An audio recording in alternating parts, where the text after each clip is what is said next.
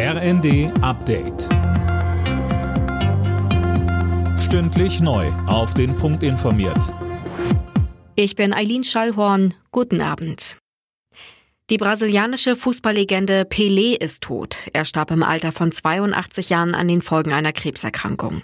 Mehr von Philipp Nützig. Edson Orange do Nascimento, wie Pelé bürgerlich hieß, wurde 1940 in Brasilien geboren.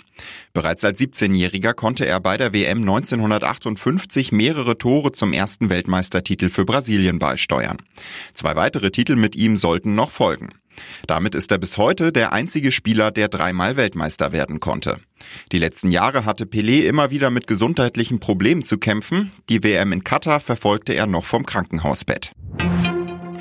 Und was Pelé für die Fußballwelt war, war Vivian Westwood für viele Modefans. Die britische Modeschöpferin ist am Abend im Alter von 81 Jahren verstorben.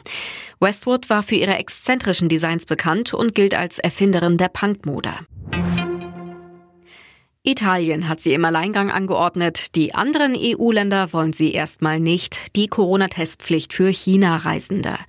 Das ist nach einer EU-Dringlichkeitssitzung klar geworden. Die Gesundheitsbehörde hält verschärfte Einreiseregeln für unnötig, weil viele Menschen geimpft und gut geschützt sind.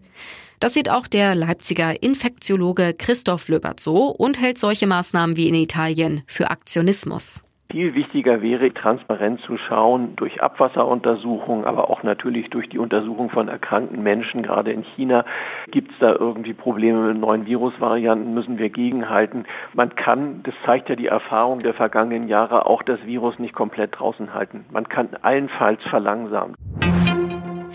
Viele Deutsche nehmen sich für das kommende Jahr vor, Energie zu sparen. 43 Prozent der Befragten gaben das in einer YouGov-Umfrage als Neujahrsvorsatz an.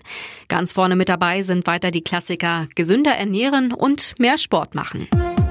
Alle Nachrichten auf rnd.de